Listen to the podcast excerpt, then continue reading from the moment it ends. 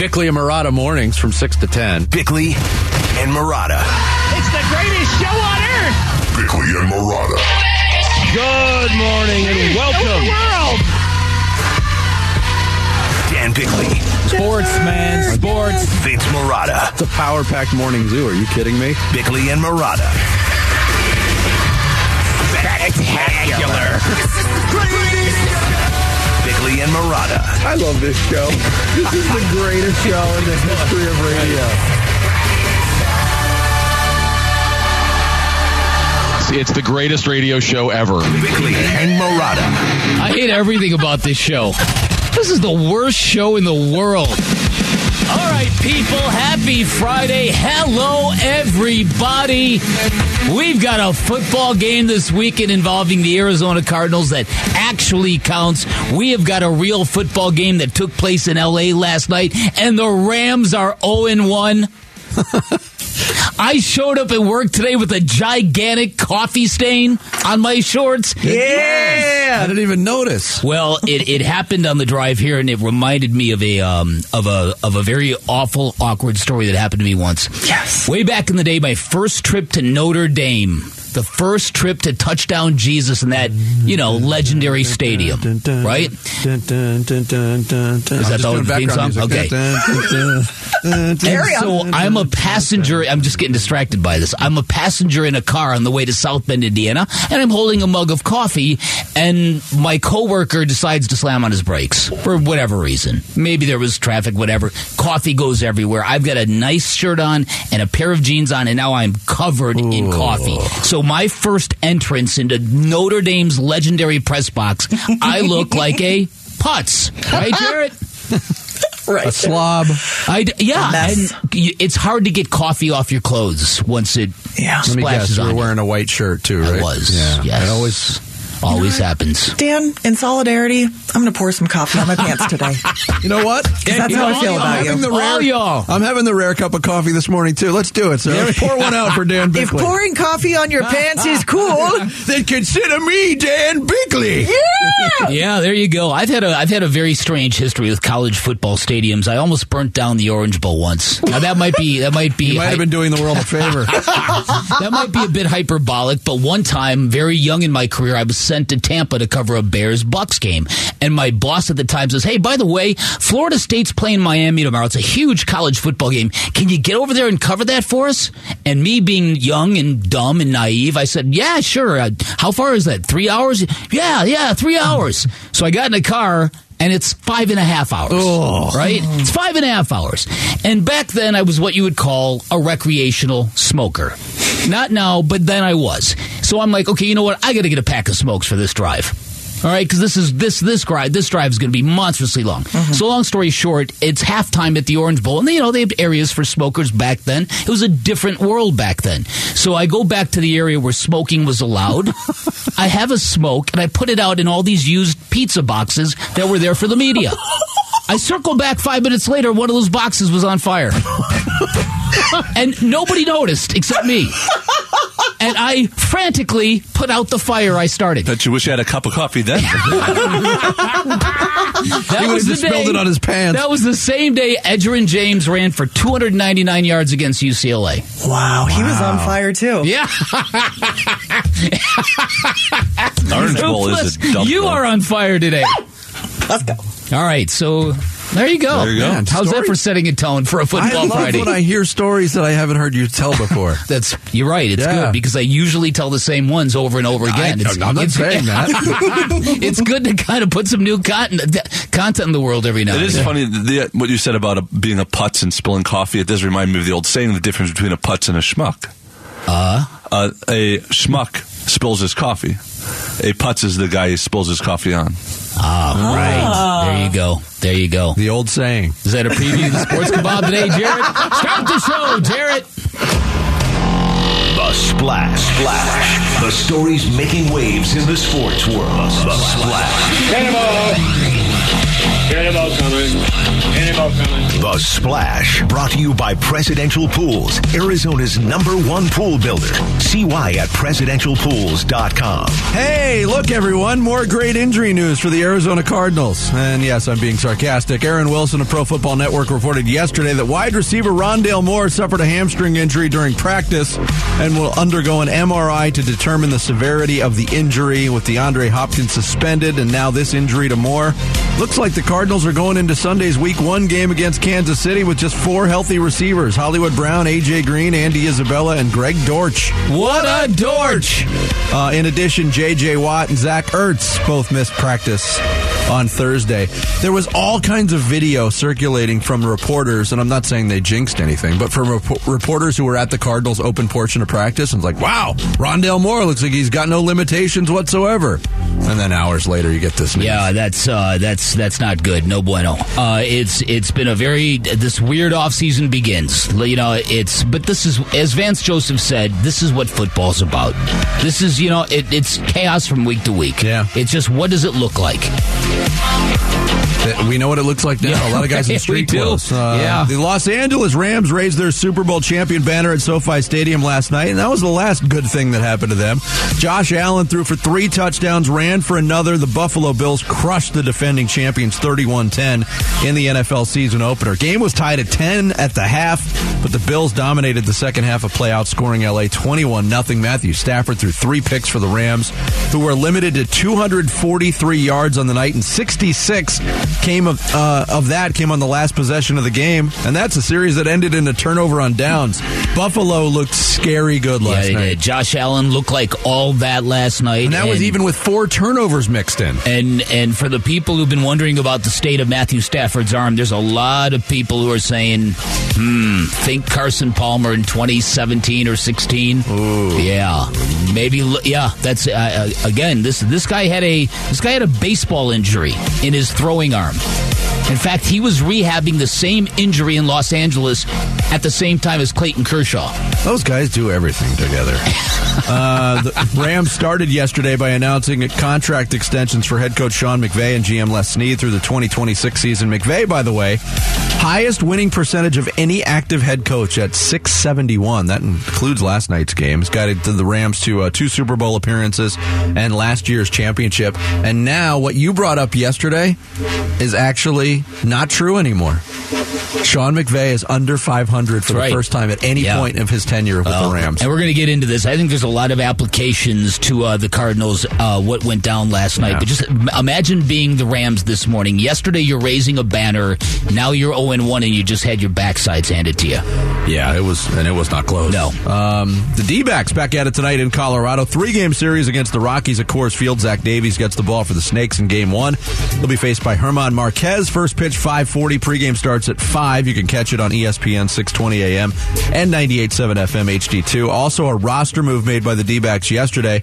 Rookie lefty Tommy Henry option to AAA Reno. They recalled the right hander Taylor Widener. Henry had struggled in his last two starts, going 0 2 with a 1296 ERA. Uh, Widener uh, had a 589 ERA and 27 relief appearances for Reno this year. According to reports, the Major League Baseball Competition Committee voting today on rule changes that would begin next year that include a whole bunch of different stuff. First ever pitch clock, the elimination of the defensive shift, bigger bases, and a limit to how many times a pitcher can disengage from the pitching rubber. Like it, like it. That that to me, that now you've got now baseball has my interest. That's the kind of stuff that will make an immediate impact on the sport of baseball. Big weekend of college football for the in-state schools. Arizona State on the road in Stillwater to take on the 11th ranked Oklahoma State Cowboys. First meeting between the schools since 1993. You remember that game, Vic? Devils won uh, 12-10 in Tempe in a barn burner. Oklahoma State an 11 and a half point favorite in that game that kicks off at 4:30. That's on ESPN 620 AM and 98.7 FM HD2. The Arizona Wildcats make their home debut in Tucson hosting the Pirate.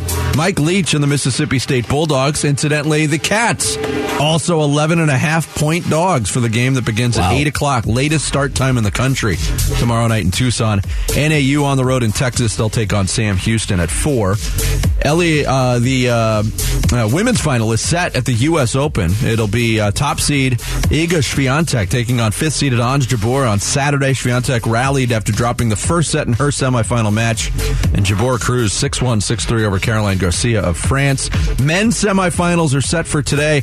Hopefully, there's a little bit of variety in the uh, attire for the players. Did you notice that the other night in the, two, in the yeah, two matches? yeah, Everybody yeah. was wearing, the, same, outfit, yeah. it's awful. It's it's like like Nike's doing the wardrobe selections for the U.S. Open. We really need to push these square, uh, these square zipper right. shirts. Not those selling semis, well. we got some new stock we got to sell. Yeah. Karen Khachanov faces uh, Casper Ruud in the first match, followed by 22nd seeded American Frances Tiafoe taking on third seed Carlos Alcaraz of Spain. That's the match. Yes. That's the match. That's That's, the gonna be a last match of the tournament that looks really great to me. That could be a preview. Stop rubbing your eyes, Jared! that could be a preview of the future of tennis. Seriously, those two guys right there. Uh, the WNBA finals are set. The Connecticut Sun finished on an 18 nothing run to beat the Chicago Sky 72-63 in game 5. They'll move on to face Las Vegas for the championship. Best of 5 series starts on Sunday. How about ending a, a deciding game 5 on an 18 to nothing run? That's crazy. That's yeah. They that is crazy. looked stunned. 22 to 2 to end the game. That's unbelievable. Longest run to finish a game in a WNBA playoff. Chicago series. Sky fans and Phoenix Suns fans, we are together today. Yeah, that's right. Same. There you Big go. same. There's your splash for Friday, September 9th. Coming up next, we got to dive into it. More injuries for the Cardinals. How's this team going to deal on Sunday? We'll get into it next. Bickley and Marotta Mornings, 98.7 FM, Arizona Sports Station. Friday with Bickley and Marotta. Presented by 72 Sold. Get your price. 98.7 FM, Arizona's sports station.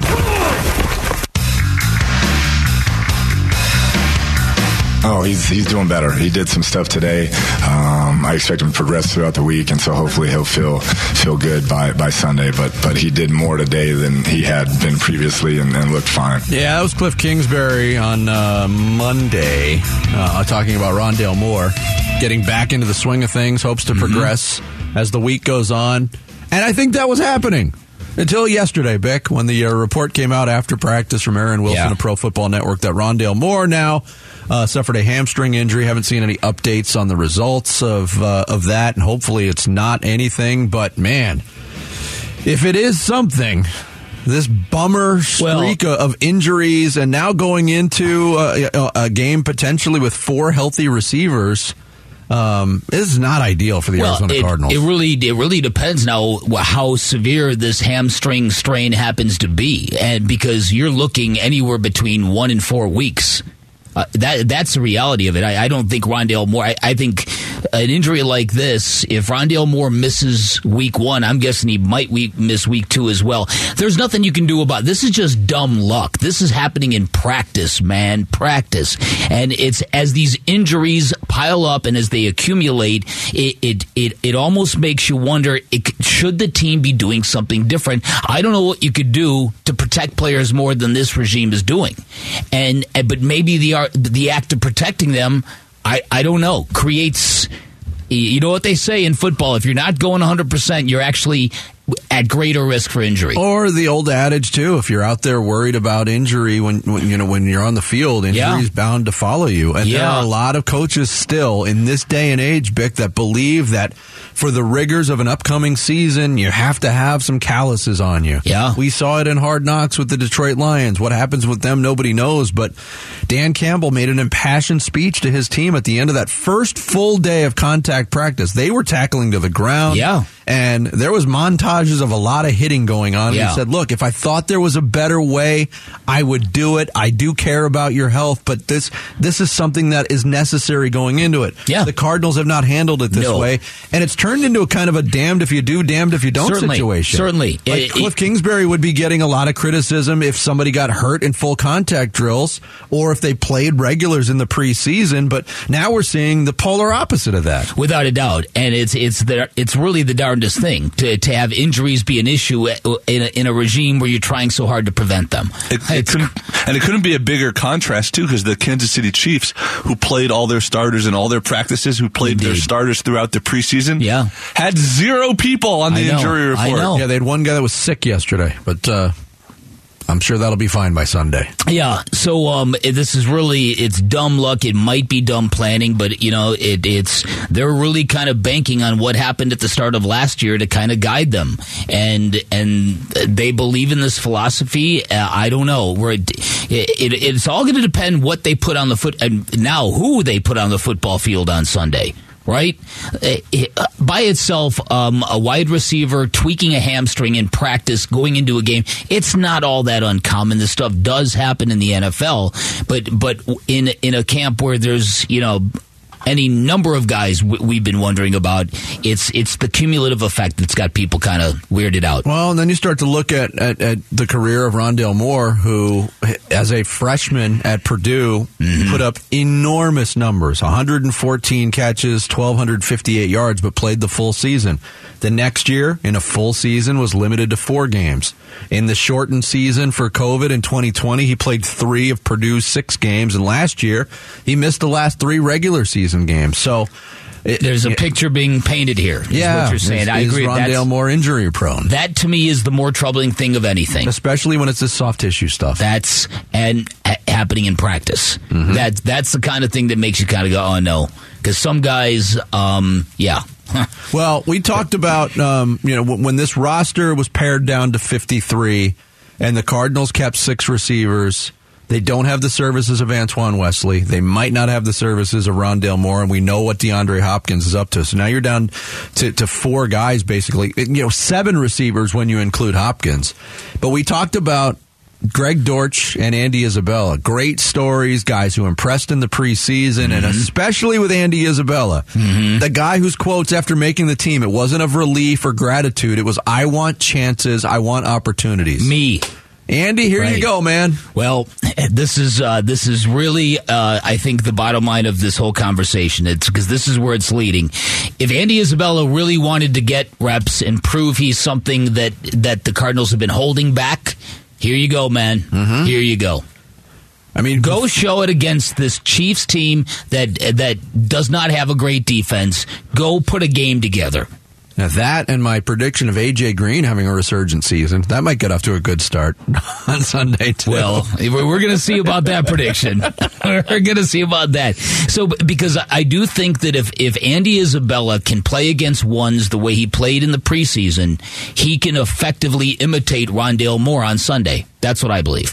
But but it, it requires him to do it. Oh, absolutely, and it and, requires the team to trust him to do well, it too. Well, he talked about also, you know, individually his confidence being at an all-time high. You know, he felt slighted last year. He was given permission to seek a trade, didn't find any takers. You know, I had, had kind of floated out the idea, Bick, that maybe after a really good preseason, Andy Isabella still could be a trade candidate. I don't know if any kind of talks went on around the league. But the Cardinals have to be thinking, wow, thank goodness that didn't happen. Yeah, I, right. Yeah, I, I, do agree with that as well. It's sort of like San Francisco with Jimmy Garoppolo on a much lesser scale. Yeah, I, I think that, that he certainly can serve a fill a need and serve a purpose on Sunday. To me, the big thing for this offense on Sunday isn't necessarily going to be about the skill players, although they're going to be very important. I, I think it's really about this Cardinals offensive line. And, and will they have the ability to push people backwards? And if they can, can they be that? That team that we saw in week one against Nashville.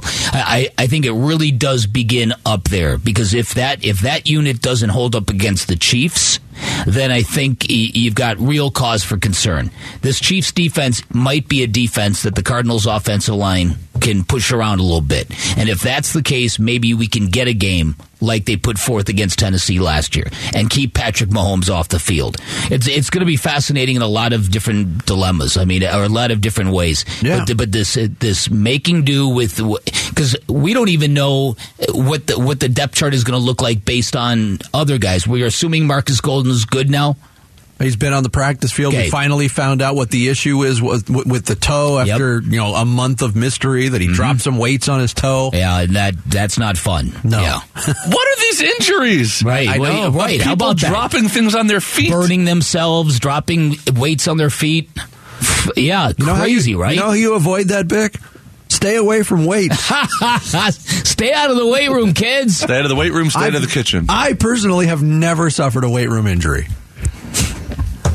And I'm old. Uh huh. Uh huh. Kitchen injury though, yes, you probably have had those, right? It, not not from cooking. Okay. Yeah, just happened From to be eating? happened to be. Bit your arm or I something? told the story about using the steak knife Bit to open your up arm. a toy and cut, Oh, my, yeah, cut yeah. my finger. That's right. Well, maybe you can show Marcus Golden a thing or two about how to lift properly, Yeah. since you've never had a, a weight room injury. Right, exactly. I've I'm sure always he would love to learn. You lift with your back. That's what I've always heard. Yeah, yeah, that's great advice. That's very strong. Lift with your groin. Arms only. Uh, we'll have a lot more Cardinals Chiefs preview today. Coming up next, some reaction to what went down in L.A. last night. Looked real good for the Buffalo Bills. The Rams, uh, not so much. We'll get into it next. Bickley and Marotta Mornings live from the Auction Community Studios on this Football Friday. 98.7 FM, Arizona Sports Station. Football Friday with Bickley and Marotta. Presented by 72 Sold. Get your price. 98.7 FM. Arizona's sports station. Four. Bills at their own 47. He's in the gun, gets a snap, pocket collapsing, gets out of pressure, runs to his right, throws it downfield looking for Diggs. Diggs stops and he makes the catch and he's in the end zone. Touchdown Buffalo, Stefon Diggs adjusted as the ball was hung up high by Josh Allen. He was under heavy pressure. Diggs virtually stopped at the two yard line, made the catch and fell into the end zone. Ah, that's WGR 550 Sports Radio in Buffalo on the call. The final touchdown of the game last night, the highlight touchdown of the game last night was Stefon Diggs running right past Jalen Ramsey uh, for that score. And uh, Josh Allen underthrew it a little bit, but a great adjustment by Diggs. And what we saw last night was an absolute shellacking in Los Angeles. That was, it was Well, two teams at different levels to, to start, the season. With, start with that individual matchup. Stefon Diggs cooked Jalen Ramsey. Did you see the stat on It- Ramsey? oh, the the end line stat from the night. It's unbelievable. Per Pro Football Focus, their initial grading, Ramsey allowed a perfect passer rating of 158.3, targeted seven times, allowing six receptions for 124 yards and two touchdowns. And that's supposedly the best corner in the game. Yeah, well, now on that particular play, he thought there was going to be safety help. Yeah. And Taylor Rapp was like not even a half hour late. It was more like two and a half hours late getting over there. Yeah, listen, I think Jalen Ramsey was the best corner in the game last year. It doesn't mean he's going to be this year. That position True. changes very quickly, just like running backs. Um, and and Jalen Ramsey, what he does do is he does a lot of talking. And he talked a lot of he talked a lot of smack about Josh Allen back in the day. When he was coming into the league, Josh Allen said Yeah. that draft pick Uh-huh. was trash. was trash, right? And and so so there was some of that in the air. And Stefon Diggs, I mean, man, mercy, what a talent that guy is, and, and uh, he just lit up Jalen Ramsey. So that was one of the first early matchups that obviously went in Buffalo's favor. Uh, then there was the quarterback battle, uh, which was also one sided and lopsided. And I don't know where you want to start with Josh Allen's game. Yeah, or let's start with start Josh with Allen. Josh Allen's game. He looks like the best quarterback in the game right He now. With the way he He finished does. in the playoffs last year, put up historic numbers, even though the Bills didn't get to the Super Bowl. And last night, uh, you know, the misnomer is the two interceptions. The first one was not his fault. He, he was late on the second interception. That was the one mistake he made. He was nearly perfect. 26 of 31, 297, three touchdowns. He was the leading rusher. He ran for his score. He had three passes that hit the ground all night when you take out the interceptions. Yeah. That's that's not human. No, and from the the first drive on, for the first drive of the night, you're like, wow, that was butter. And then it just and all the designed runs. I'm telling you, he looked like Cam Newton in his prime. And and if you're a Bills fan, literally, you've got to be on the edge of your seat about this because he is. You weren't kidding when when I joked about how Buffalo doesn't have power backs and, and they've just got these kind of Smurfish running backs. Like, no, they got one. His name is Josh Allen. Yeah, and I you're mean- right about that. If you ran the Bills, do you want him exposed like that? He got late in the game. He ran like on a on a on an option play. He kept it, ran, delivered a blow, and the game was decided. And Even Chris Collinsworth on NBC was like, "I don't know if you really want your guy doing that." Josh Allen got up with a smile on his I face. know. he, He obliterated a Rams defensive back, Nick yeah. Scott, with it with a stiff arm. Oh. And, and after the game, he said this. I like winning. I, whatever I'm asked to do, I'm, I'm willing to do. And again, um, limiting the hits, obviously sliding and getting out of bounds. It's you know above you know the utmost import, importance there. You know the best abilities, availability. But again, again, when I'm called upon to do something for my team, I'm willing to do it. Yeah, when he says every quarterback says, "I'll do whatever it takes to win." I believe Josh Allen. There was another Oh, play right. where he kept it on a running play, and there's two tacklers in front of him, and he launches his. He tries to like hurdle or like go over the top of them. Yeah. gets dragged down, and again Right. got up smiling. Right. he is a. He's great. He's a different breed, man. He's he's great. I love his attitude. His leadership is off the charts. His everything. He's As you were saying, though, Dan, it, this was all great for Cam Newton. This was is how Cam it Newton wasn't. played Yep. until it wasn't. Yep, and they just flashed a graphic up on the screen here. Uh, Josh Allen has six, has 683 quarterback hits absorbed since 2018. That's a lot. 683 quarterback hits since entering the league, second most in that time span among quarterbacks. I wonder who's first. What quarterback? Since 28, probably Cam Newton. Yeah, Although Cam probably. Newton hasn't Didn't played play as here. much. Yeah. Lamar Jackson, maybe. Yeah, maybe Lamar Or just maybe somebody who's sacked a whole lot. Yeah, that well, you do have to be Baker somebody, I mean, or yeah, something. right? Yeah, it could be. But th- so that's that's the thing. Uh, this is you're watching Cam Newton in his prime, and maybe even better in what Josh Allen is able to do because Cam Newton could never throw the ball like Josh Allen does. Yeah. On the flip side of that quarterback battle, Matt Stafford, 29 of 41, 241, touchdown, three picks. Did not look, the, the offense looked completely out of sync all night, outside of basically Stafford's connection with Cooper Kupp, who's, you know, he's tremendous. But everybody else, they could not get anything going. Mm-hmm. It was shocking, and it's so whether or not you you believe that Matthew Stafford might be compromised physically, and there's a lot of people who are rushing to that speculation. Keep in mind, we live that we're going to live this on Sunday. The the reactions to Week One are always Oh. overreactions. Absolutely. always. we overreact to everything in the NFL. Yes, in week one in particular. But to me, I, I the Rams have been sort of anointed as the best team in the NFC uh, by most people. Clearly, the favorites in the NFC West. This was the first look at them, and and what they didn't look so good. No. and not bad, but this is a team that is. You know, they're the defending champions. There's uh, Matthew Stafford on how Buffalo's defense slowed him down. They did a nice job. You know, I think if we're a little bit more efficient on first down, second down, you know, get ourselves into some favorable um, situations. Um, I can obviously be more efficient if I'm more efficient. Um, you know, those drives are a little bit longer. It's a little bit tougher on those guys up front, but got to give them credit. They did a really nice job of affecting the game up front, um, and in the back end did a really great job of, I mean, keeping a top on it. I mean, they just played two high safety basically the entire game. Played some old school three, which I haven't seen in a long time. Um, you know, trying to rotate to Cooper, but uh, um, you know, it wasn't anything earth shattering. They just did a nice job of, of playing. And by the way, Bick, that was without Tre'Davious White, How their about it? best cornerback, and they had two rookies who both looked really good while they were in there. Uh-huh. Uh, that was a scary performance, and it wasn't just the defense. Offensively, Buffalo nine of ten on third down opportunities.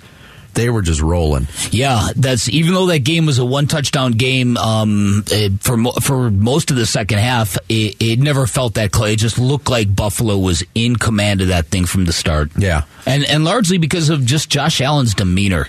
It was uh, rarely do you see a quarterback like that live up to that kind of hype in Week One, especially the way he exited the playoffs. Yes. I was just thinking the same thing. It's like they, the Bills and Josh Allen look as good as everyone Thinks has they been are going to saying the be. last you know, Yeah. several weeks. We were like, we got to the point where we were making fun of it, how how unanimous the Bills have been as a Super Bowl champion uh, selection. Almost laughing, like, come on, now there's a lot of teams in football that are capable, and then they go out and they they deliver. That's yeah, and there were times last year where they looked equally as dominant, and they limped down the stretch, and then Josh Allen got ridiculously hot in the playoffs. Yeah. Jared, would you like to uh, apologize to the Bills receiving core for what you said yesterday?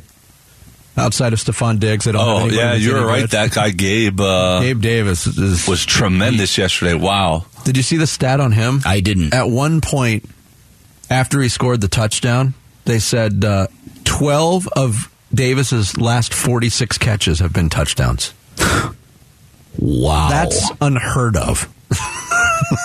yeah, that's wow.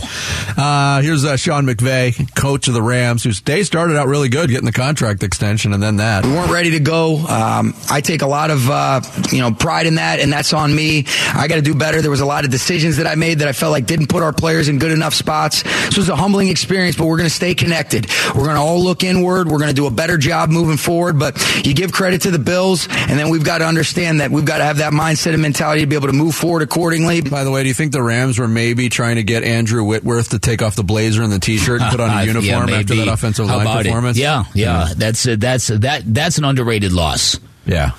Yeah, Uh, it's it's I, I I would be very interested to kind of I don't know how di- how many diehard Rams fans there are in, in Los Angeles or Southern California, but it, it to go from celebrating a championship to f- unveiling those the flashiest championship rings I've ever seen to d- having a, a, a real hope that you're going to do it again and now to be 0 and 1 and to, and to kind of to take that shellacking the way you do it tells you how fast things change in the NFL. Remember yesterday when I was musing on how the Super Bowl champs did on that Thursday night opener since that became a thing? Oh, yeah, yeah. I did. I didn't crunch the numbers, but John Huffling from uh, Deadspin did.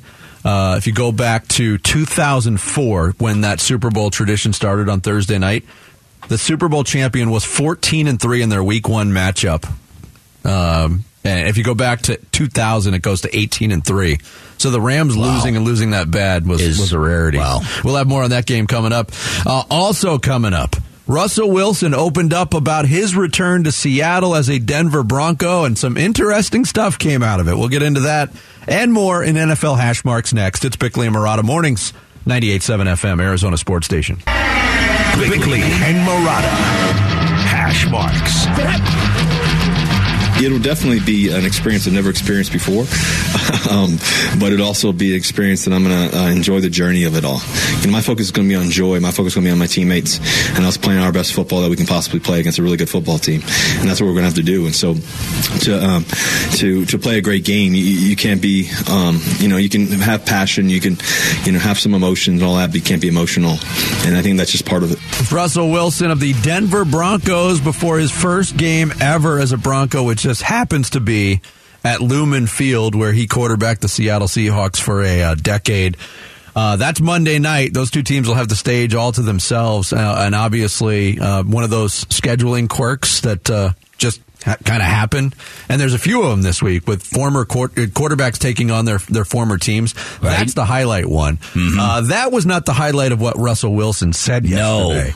Because there was a lot of questioning into, hey, how did things end? Why did they end? What went into this departure? Uh, but Russell Wilson said this about Seattle's efforts in years prior to trade him. Uh, I definitely think they tried to, you know, a couple times and try to see what was out there. It's part of the business and it's part of uh, being a professional and everything else. And uh, upset is probably the wrong word. I, I don't think uh, I don't think that you know I believe in my talent, who I am. You know, I believe I'm one of the best in the world. I don't worry about anything else other than that. Um, I think that uh, you know I think at the same time too, you know, I think my focus has always been on winning and, and what we can do and how we can add great players and everything else. And so, um, you know, I got to play with some amazing guys. Some of the world's best and Duane Brown.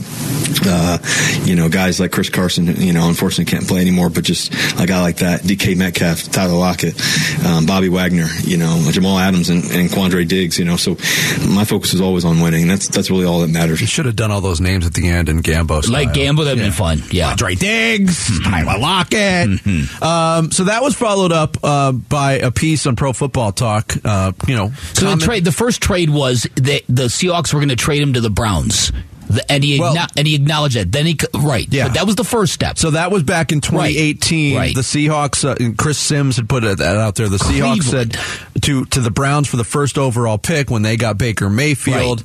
The the piece on Pro Football Talk says the Seahawks likely would have taken Josh Allen with that number one pick. Okay, that's then- followed. Florio writes, I've heard that the same thing happened a year later with the Seahawks floating the possibility of sending Wilson to the Arizona Cardinals for the first pick in 2019. They likely would have selected quarterback Kyler Murray. now think about that. Think about that on a number of levels, how it shook out. But uh, at that time in 2019, Russell Wilson was still very much in his prime. Uh, the, the Seahawks were still a playoff caliber team. Did the fatigue of Russell Wilson get to the point where the Seahawks said, "We don't even care about trading him in the division. We just want Right. rid of him." Yes, or or they just knew that okay, this, uh, uh, yeah, the, all of that. The- They they forecast a time when this is going to have to come to an end. Let's see if we can't get a number one overall pick out of him. So I don't know what communications were held between the Seahawks and the Cardinals, but what a fascinating debate that would have been. They have the number one overall pick. You've got Josh Rosen, and now Seattle saying, "Do you want Russell Wilson?" Yeah. The guy that has been a thorn in the Cardinals' backside.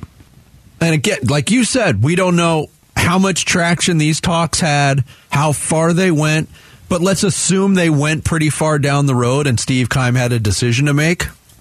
He made the right decision. And Russell Wilson is an excellent quarterback, but for him to join a team that was basically starting from ground level after the 2018 debacle under Steve Wilks, Russell Wilson would have made the, the, the first year Cardinals team a little bit better. Like you know, it, it, They weren't ready to win. they were not ready to win then.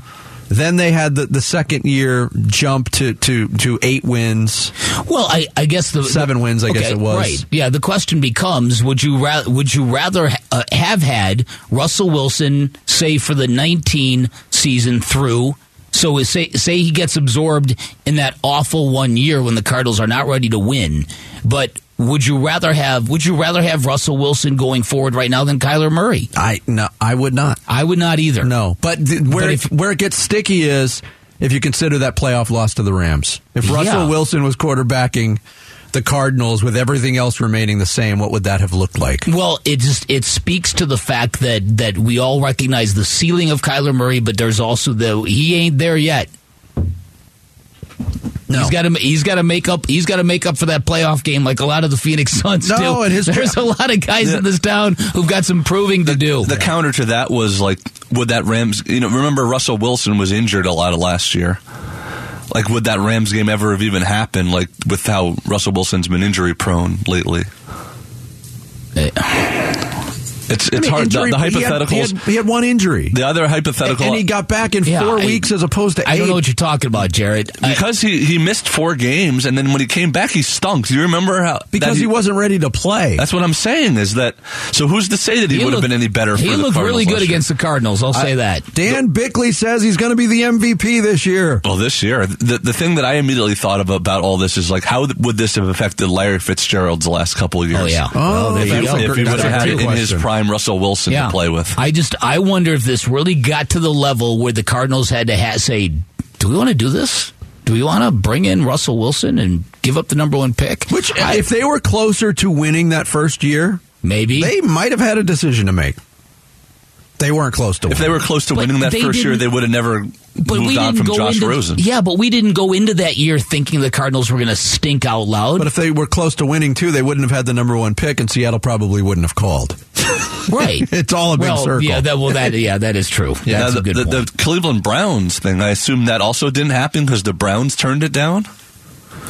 What a yes, mistake which, that was! which I find about very that? interesting because if you go back to draft day 2018, the morning of that draft, there was all kinds of speculation on who the Browns were going to take, and there were reports, hey, they've settled on Darnold. Sam Darnold is wearing a brown tie to the draft tonight. Oh, that's got to be a right. sign. That's right. And when they called Baker Mayfield's name, there was an element of surprise because of those quarterbacks that were available. And Mayfield wasn't a disaster, but yeah, if you could have had Josh Allen in Cleveland, Yeah, listen, and it's uh, and we're all assuming Kyler's going to get through and and be that guy, but that's that's quite something that it, that the Seahawks got to the point where they're like, okay, you know what? What we want is a number one overall pick. Who cares if it's the Cardinals? Like you said, Yeah. that's something. That really is. Yeah. Coming up Wow. next, Cardinals getting ready for the Chiefs on Sunday. Uh, we'll get into some of the uh, things that will be challenges for the Cardinals on both sides of the ball next. It's Bickley and Marotta Mornings, 98.7 FM, Arizona Sports Station.